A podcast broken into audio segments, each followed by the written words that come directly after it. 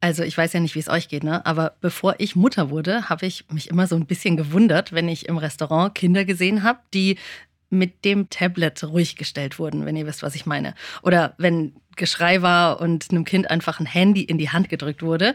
Und dann war ja auch immer relativ schnell Ruhe. Und ich glaube, wenn man keine Kinder hat, dann kann man das erstens gar nicht verstehen. Und ich behaupte mal, egal wie gut die eigenen Vorsätze waren, besonders wenn man mal in der Öffentlichkeit unterwegs ist und das Kind mal wieder ein bisschen zu laut ist oder sich in bestimmten Situationen nicht beruhigen lässt, dann ist manchmal eben ein Bildschirm so eine sichere Bank, wenn es darum geht, die Kinder zu beruhigen und ein bisschen Ruhe reinzubringen. Also zumindest ist es bei uns manchmal so, besonders beim Autofahren. Da hat uns das Tablet hm, ehrlich gesagt doch schon so manche Autofahrt gerettet. Und ich kann euch sagen, wir hatten sehr gute Vorsätze und ich dachte immer, ich werde meine Kinder nie vor so ein Tablet setzen. Naja, vielleicht geht es euch ja auch so ähnlich. Aber was es mit Kindern macht, wenn sie schon von klein auf Geräte in die Hand gedrückt bekommen und welche Alternativen es vielleicht gibt, das erfahren wir heute von einer Medienexpertin der EU-Initiative ClickSafe. Außerdem sprechen wir über das Thema Bildschirmzeit. Laut einer aktuellen Studie der Postbank sind Jugendliche zwischen 16 und 18 Jahren jeden Tag im Schnitt neun Stunden im Netz unterwegs. Das klingt echt nach ganz schön viel. Aber ab wann wird der Medienkonsum eigentlich wirklich zur Sucht? Und wie gut sollen wir Eltern uns mit Social Media auskennen? Mein Name ist Stefanie Schmitz, ich bin die Steffi und Antworten auf all diese Fragen, die gibt's jetzt. Meine Family. Der BGV-Podcast.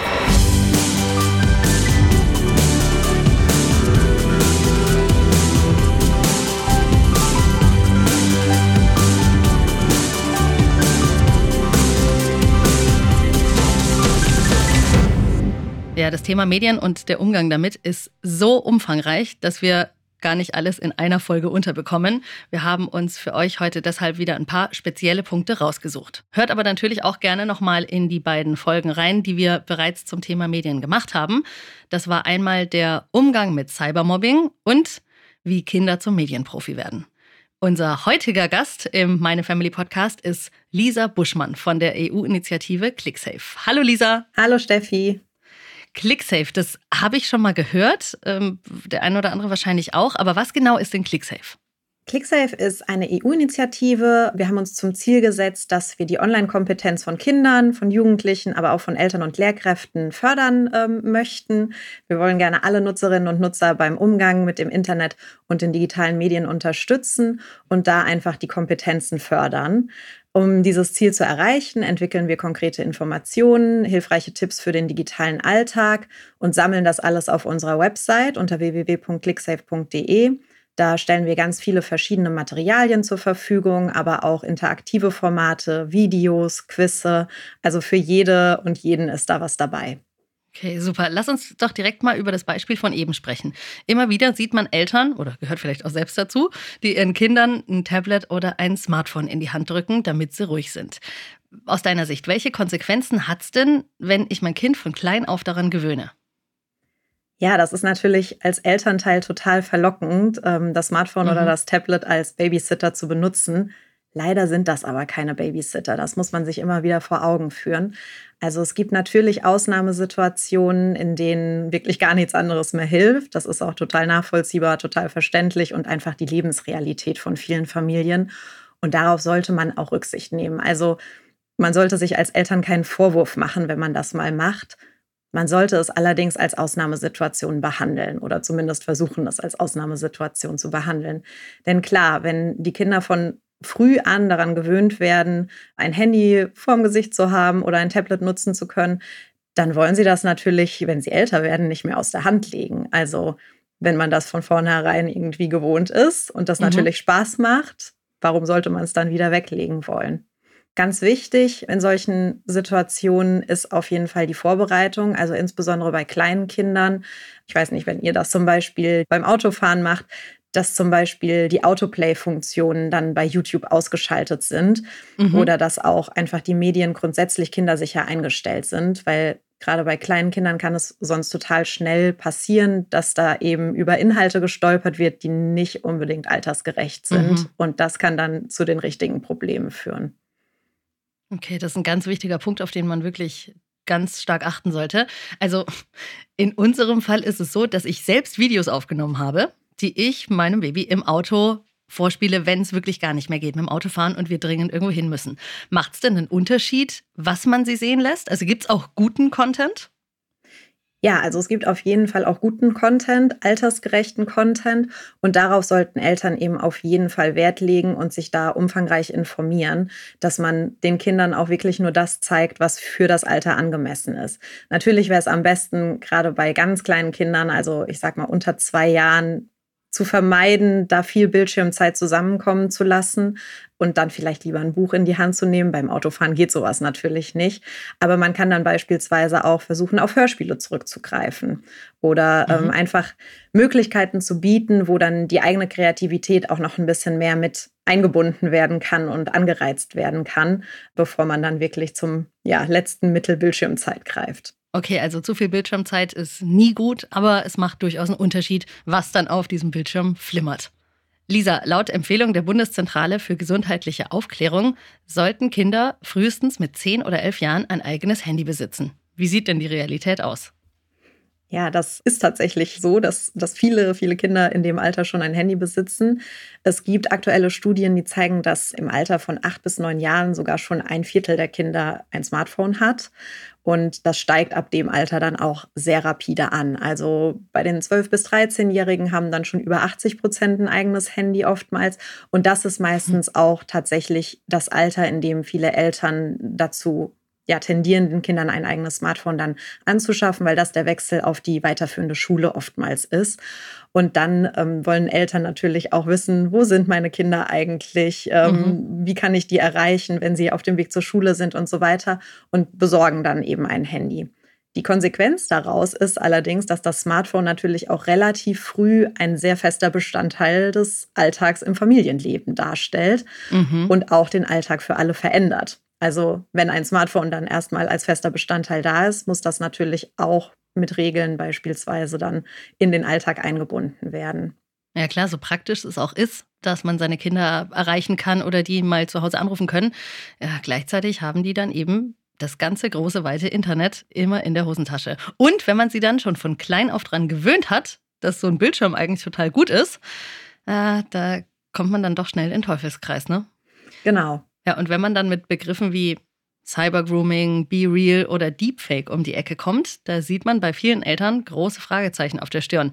Lisa, wie sieht's aus? Müssen wir uns, also wir Eltern, uns viel mehr mit den ganzen Themen rund ums Internet, Smartphones und Social Media beschäftigen oder haben wir da eigentlich eh gar keine Chance, immer auf dem aktuellen Stand zu sein?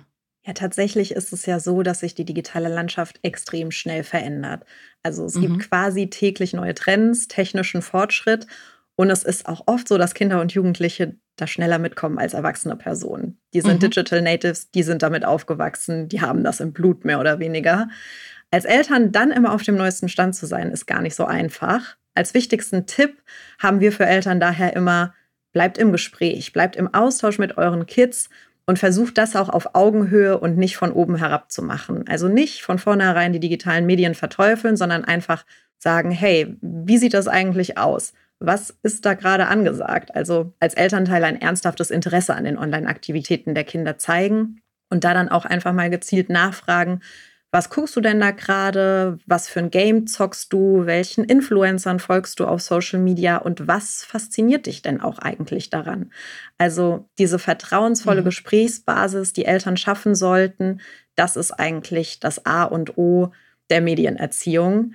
Also immer als Vertrauensperson anbieten, versuchen, das auch auf Augenhöhe eben durchzuführen, Ängste nehmen und von Verboten mhm. absehen, auch ein ganz wichtiger Punkt. Also nicht sagen, wenn da was passiert, dann nehme ich dir das Handy weg oder dann darfst du nicht mehr ins Internet. Das ist super kontraproduktiv bei Kindern, weil die schaffen es sowieso, Verbote zu umgehen, wenn sie das möchten. Das schützt auf gar keinen Fall davor, dass sie mit gefährlichen Inhalten in Kontakt kommen. Das verstärkt eher noch ähm, ja, die Herausforderung, das dann auch wirklich machen zu wollen. Von mhm. daher sollte man immer, immer, immer als Elternteil darauf hinweisen, dass man im Ernstfall als Ansprech- und Vertrauensperson zur Verfügung steht und eben möglichst ein Vertrauensverhältnis schaffen, dass Kinder sich da auch wohlfühlen, auf die Eltern zuzugehen. Unser Leben hat sich in den letzten Jahren extrem verändert. Einen großen Anteil daran hat natürlich auch die Digitalisierung. Das Internet oder auch unsere Smartphones gehören fest zu unserem Alltag und wohin das teilweise führen kann, das wollen wir euch mal an drei Beispielen zeigen. Bis auf den letzten Cent. Anderen beim Zocken zusehen. Das können Nutzerinnen und Nutzer auf der Streaming-Plattform Twitch. Aber nicht nur das, es kann dort auch Geld gespendet werden. Ein Teenager aus den USA hat dabei besonders viel Großzügigkeit bewiesen und seinen Lieblingsstreamern insgesamt 20.000 Dollar gespendet. Beim Blick auf die Kontoauszüge gab es für die Eltern dann die böse Überraschung. Schummeln mit künstlicher Intelligenz. Weniger schriftliche Hausarbeiten und Prüfungen, dafür mehr mündliche Tests. So könnte die Zukunft an den Schulen aussehen, wenn es nach Theresa Schopper geht, der Kultusministerin in Baden-Württemberg. Grund dafür sind die aktuellen Entwicklungen im Bereich künstliche Intelligenz. Die Software ChatGPT schreibt zum Beispiel in wenigen Minuten ganze Aufsätze oder Gedichtanalysen. Die Eigenleistung der Schülerinnen und Schüler ist dabei natürlich eher gering. Wassermarsch. Viele Menschen können ihr Smartphone nur schwer aus der Hand legen. Sie tragen es ständig und überall bei sich. In Japan hat das so große Dimensionen angenommen, dass viele das Smartphone scheinbar sogar mit unter die Dusche nehmen. Ein Grund dafür, warum in Japan fast alle Handys wasserdicht sind. Ja, Lisa, was denkst du jetzt, wenn du solche Geschichten hörst? Ja, die Geschichten zeigen ja ganz deutlich, wie vielseitig digitale Medien sind und wie vielseitig die eingesetzt werden und dass das an manchen Stellen schon in so absurde ja, Gründe abrutscht. Mhm. Also ich bin ganz froh, dass mein Handy nicht wasserdicht ist. Ich habe es noch nicht ausprobiert, es mit unter die Dusche zu nehmen, aber sehe auch keinen Grund dafür, ehrlich Gar gesagt. keinen Grund dafür. ähm, vielleicht sollte man die Dusche als Smartphone-freien Raum sich auch beibehalten. genau, aber ich finde, die Geschichten zeigen ja einmal mehr, wie wichtig es ist, diese verschiedenen Aspekte von digitalen Medien zu beleuchten, wie wichtig es für Familien ist, da auch die verschiedenen Aspekte im Blick zu haben und zu sehen, okay, diese digitalen Medien, die sind halt da, die gehen nicht mehr weg. Die gehören zu unserem Alltag und wir müssen zusammen lernen, damit umzugehen und zusammenschauen, wie passt das für uns so, dass alle damit glücklich sind. Ja, genau. Und eben dieses Bewusstsein, das ist zwar eine virtuelle Welt, aber wenn du da Geld ausgibst in dieser virtuellen Welt, ist es eben doch echtes Geld, das von irgendeinem Konto dann weggehen muss. Also ich glaube, da haben viele Eltern auch schon persönliche Erfahrungen damit gemacht. Man kriegt es ja auch immer so im eigenen Umfeld mal mit, wenn dann mal wieder was ist. Und dann weiß man darüber zwar Bescheid, aber es lauern halt noch unzählige andere Gefahren und Fallen, in die eben auch man selbst oder das eigene Kind tappen kann. Ja, lass uns noch mal einen Blick auf Social Media werfen. Da ist ja auch eine große Suchtgefahr. Die Social Media Plattform TikTok ist auch dafür bekannt, dass sie uns gerne mal für mehrere Stunden mit diesen kurzen Videos, durch die man einfach mal durchwischt, in den Bann zieht. Ab wann genau kann man denn da von der Sucht sprechen? Also gerade in Bezug auf Bildschirmzeiten, in Bezug auf Social Media wünschen sich viele Eltern ja oft klare und verlässliche Antworten und Tipps. Die zu geben mhm. ist aber ganz schön schwierig. Also so Plattformen wie TikTok, die bauen natürlich ihr Geschäftsmodell darauf auf, Leute möglichst lange auf ihren Diensten zu halten. Die haben da verschiedene Tricks und äh, ja, Anwendungen, die sie da einbringen. Beispielsweise das Autoplay. Also man wischt ja endlos, endlos, endlos durch die For You-Page bei TikTok beispielsweise und findet einfach kein Ende. Und das ist natürlich schon extra so angelegt, weil ja, die Plattformen damit natürlich Geld verdienen. Da steht natürlich schnell der Suchtbegriff dann auch im Raum. Hier ist aber immer erstmal zu sagen, nicht jede Person, die mal länger vom Bildschirm oder vom Handy sitzt, ist auch direkt abhängig. Also mit diesem Begriff Sucht wird relativ inflationär umgegangen, ähm, wenn es um digitale mhm. Medien geht. Grundsätzlich gilt zu sagen, die vor dem Bildschirm verbrachte Zeit ist ja erstmal nur ein Anzeichen und für Sucht in Anführungszeichen nicht allein aussagekräftig. Mhm. Übermäßige Medien- und Smartphone-Nutzung kann zum Beispiel auch nur eine vorübergehende Phase sein. Also wenn jetzt zum Beispiel ein neues Game rausgekommen ist, dann ist es ja klar, dass Kids sich damit beschäftigen wollen, dass die da sehen wollen, was ist das, was machen meine Freunde da auch. Da möchte man natürlich mitreden. Wenn das dann schon ein bisschen länger auf dem Markt ist, die Kinder da auch schon viel mitgespielt haben und der Reiz des Neuen nachlässt, dann reguliert sich die Zeit da oftmals auch wieder. Also da sollten Eltern immer gucken, ist das jetzt gerade nur eine Phase oder verlängert sich die Zeit immer mehr, die mein Kind vom Bildschirm verbringt. Dieses Wort Abhängigkeit oder Sucht ist natürlich ein Prozess. Also das kann dann auch relativ schnell von einer normalen in eine problematische Nutzung übergehen. Da müssen Eltern natürlich immer so ein bisschen drauf achten, was macht mein Kind vom Handy und wie viel Zeit verbringt es da. Solange das Kind aber einen ausgewogenen Alltag hat, also noch andere Hobbys wahrnimmt, analoge am besten, sich mit Freundinnen mhm. und Freunden trifft, ähm, die Noten in der Schule nicht nachlassen, ist das erstmal gar nicht schlimm, wenn Kinder auch Bildschirmzeit haben. Da muss man natürlich dann schauen, dass das altersgerecht angelegt ist. Also, dass ein vierjähriges Kind jetzt bestenfalls nicht neun Stunden vom Laptop oder vom Smartphone verbringt. Aber je älter die Kinder werden, sollten Eltern dann natürlich auch die Zeiten erhöhen. Und auch hier ist total wichtig, dass man im Austausch bleibt. Also, dass Eltern und Kinder bestenfalls gemeinsam darüber sprechen, welche Regeln sollen für uns gelten, welche Sachen funktionieren für uns als Familie. Und ganz, ganz wichtig bei Regeln, die sollten natürlich auch für die Eltern gelten.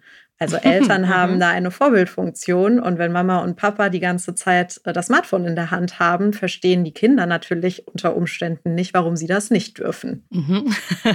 Ja, da kann sich jetzt auch mal jeder an die eigene Nase fassen. Ich tue es jetzt gerade in diesem Moment, aber ne, ich google halt schon auch viel über Babysicherheit oder Ernährung oder so oder benutze mein Handy ja auch wirklich viel zum Arbeiten, aber mh, hm, die Grenzen sind da natürlich fließend und Ausreden findet man immer. Fakt ist, wenn ich auf meine Bildschirmzeit mal gucke, äh, ja, doch, dann uh, erschrecke ich auch immer ein bisschen.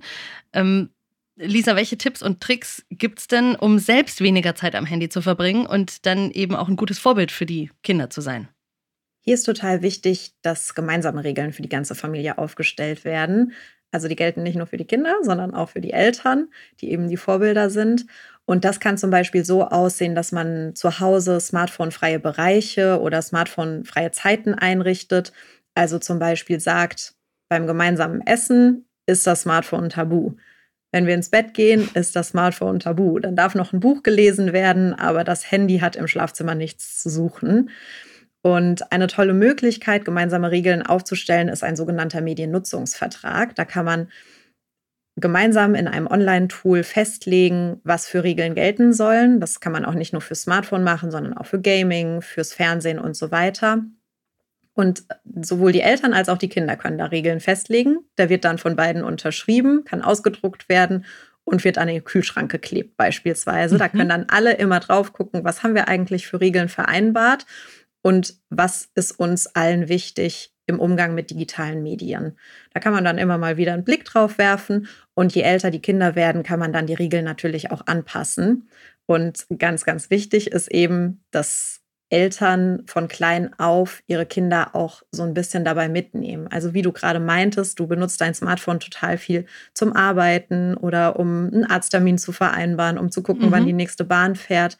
Und das ist ja auch total legitim. Also Handys, äh, insbesondere die Smartphones, sind einfach super wichtige Alltagshelfer inzwischen und man kann sich die ja gar nicht mehr wegdenken aus dem Alltag. Daher sollten Eltern aber ihre Kinder auch so ein bisschen dabei mitnehmen und den Kindern einfach zeigen, das, was ich hier mache, mache ich gerade nicht als Freizeitspaß, sondern mhm. ich versuche hier gerade irgendwas zu planen. Und dann können natürlich Kinder auch viel, viel besser nachvollziehen, wofür ihre Eltern die digitalen Medien nutzen und das dann auch für sich selbst besser einordnen. Genauso wie die Eltern unterscheiden sollten zwischen schulischer Nutzung und Freizeitnutzung der Kinder, sollten sie das mhm. den Kindern eben auch mitgeben, was sie selbst am Smartphone machen.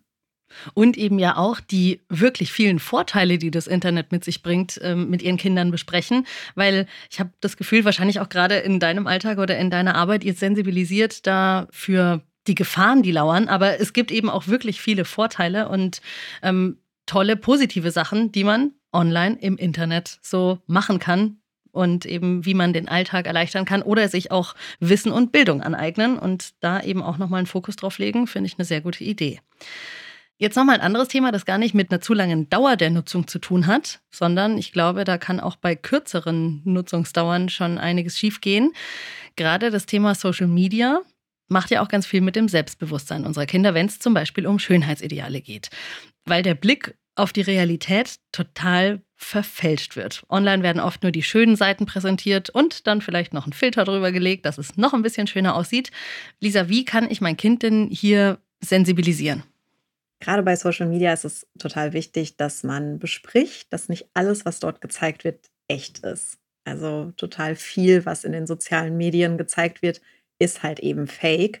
Kinder können das nicht unbedingt immer direkt erkennen. Deshalb ist es hier wichtig, dass die Eltern im Austausch darüber sind und gemeinsam mit dem Kind auch mal bei Social Media reinschauen und versuchen zu bewerten, zu differenzieren und eben zu schauen, ist das hier echt? Ist da ein Filter drauf? Kann das tatsächlich sein, dass das so und so passiert?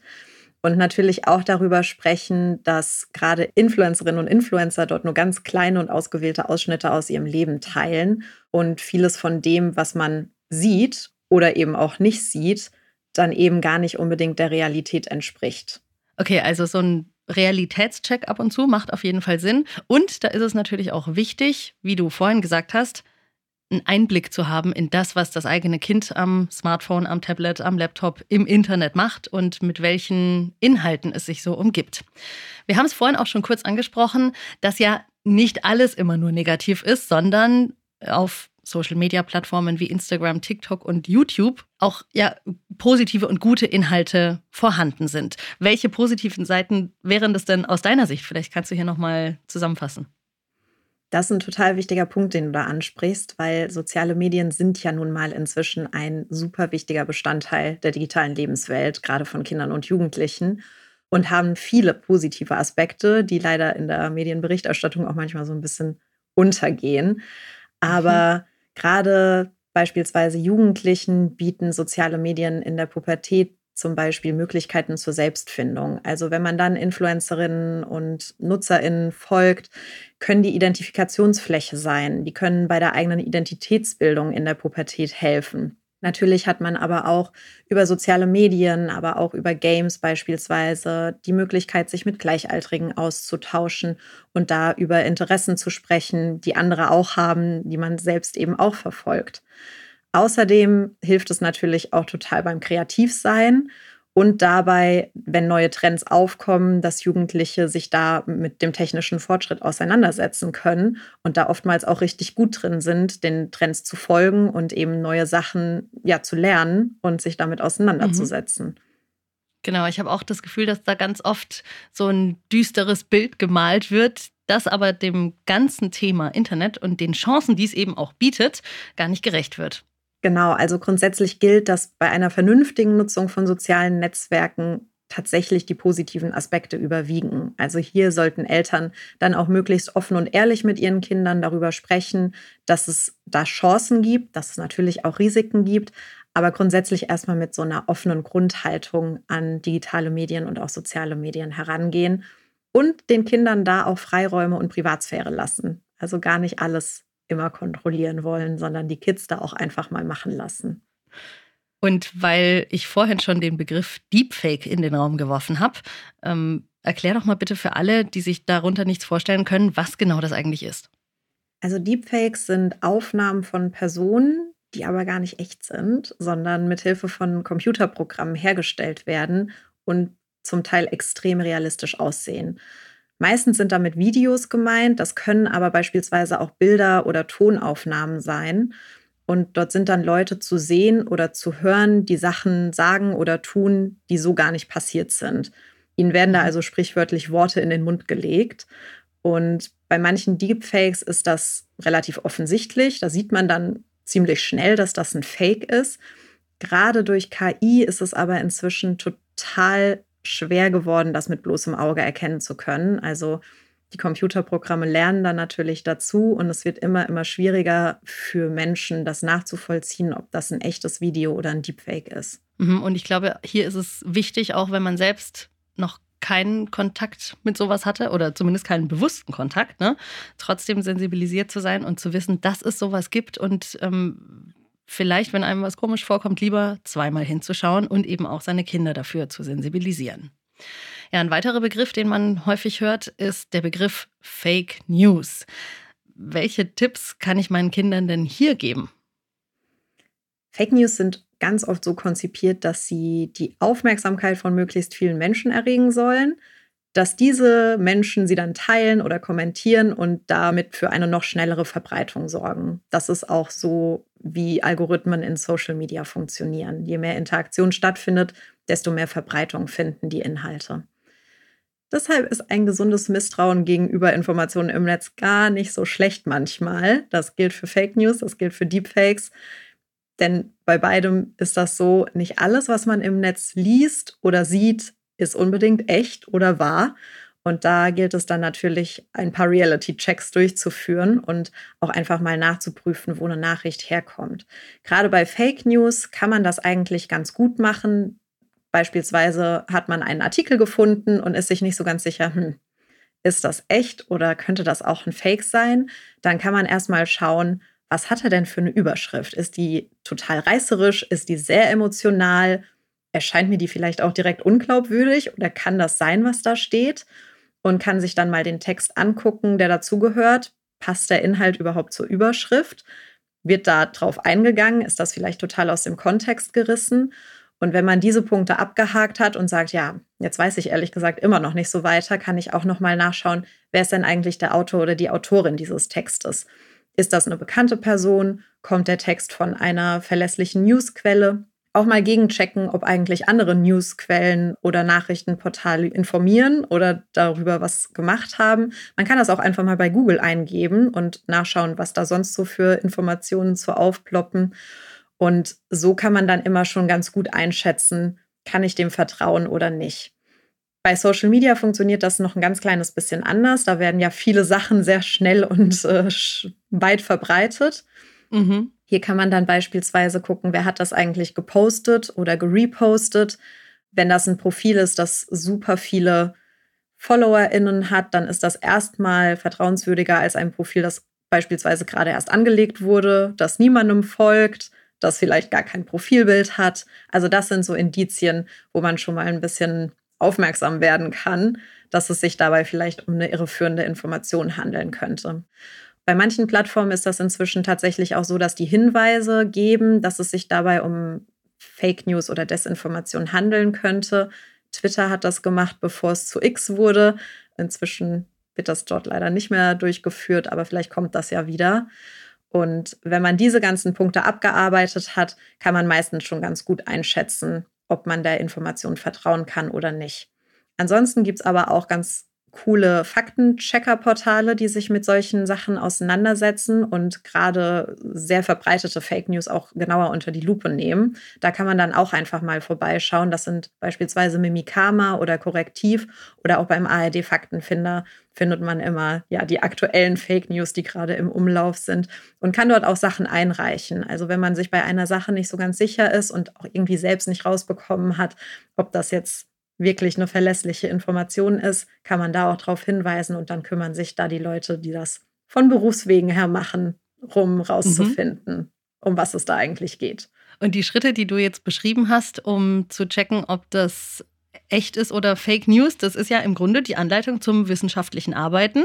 Und mit dem Kind zusammen kann man das ja auch ein bisschen als Detektivarbeit sehen und das so vielleicht dann sogar spannender machen und äh, dafür sorgen, dass das Kind und man selbst eben da ähm, sich selbst erarbeitet und da selbst so ein bisschen auf Spurensuche geht und mit dem neuen Wissen dann das ganz anders einordnen kann. Genau, total. Ja, ein weiterer Begriff, der immer wieder fällt, ist die künstliche Intelligenz, die KI. Und die einen sehen es ja als Chance, die anderen aber auch durchaus als Gefahr. Wir haben vorhin ja auch schon das Beispiel mit ChatGPT gehört, das vor allem Schüler und Studenten gerne nutzen. Was sollten wir denn über KI wissen? Grundsätzlich sollte man zu KI wissen, dass es da ist. Es ist da, es geht nicht mehr weg. Wir müssen uns damit auseinandersetzen und wie alles in den digitalen Medien sollte man es nicht erstmal per se nur als Gefahr sehen. Wie du eben schon meintest, hat das auch einige Chancen und Nutzen, die da mit reinspielen können. Beispielsweise kann KI ja auch total kreativ genutzt werden. Also es muss nicht unbedingt dafür genutzt werden, um Deepfakes zu erstellen. Mhm. Zum Beispiel können Eltern und Kinder zusammen mal ein Programm ausprobieren, wo man Wörter in ein Textfeld schreibt und aus diesen Wörtern dann ein Bild generiert wird. Das kann KI zum Beispiel. Also es kann auch totale positive Vorteile mit sich bringen.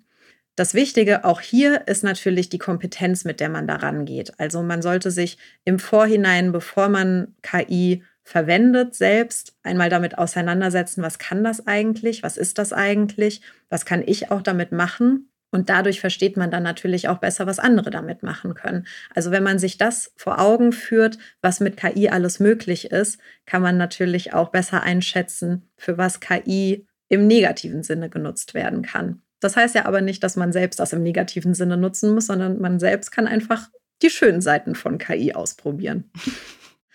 Ja, und die positiven Seiten, die gibt es durchaus. Und mit mehr Wissen darüber, was überhaupt alles möglich ist, kann man es eben auch ganz anders einordnen. Ja, Lisa, ich bedanke mich sehr für dieses Gespräch und diesen Austausch zu diesem ja wirklich sehr vielfältigen Thema. Wir könnten wahrscheinlich noch sehr lange weiterquatschen, aber an dieser Stelle verabschiede ich mich von dir für heute. Danke, dass du unser Gast warst. Danke dir. Ich hoffe, ihr konntet ein paar Tipps für euch und eure Kinder mit nach Hause nehmen. Wie immer haben wir euch Infos und Links, zum Beispiel auch zu ClickSafe, in die Show Notes gepackt. Und wenn euch die Folge gefallen hat, dann lasst gerne eine Bewertung da. Wir würden uns auf jeden Fall freuen. Ich sage Tschüss und bis zum nächsten Mal. Meine Family. Der BGV-Podcast.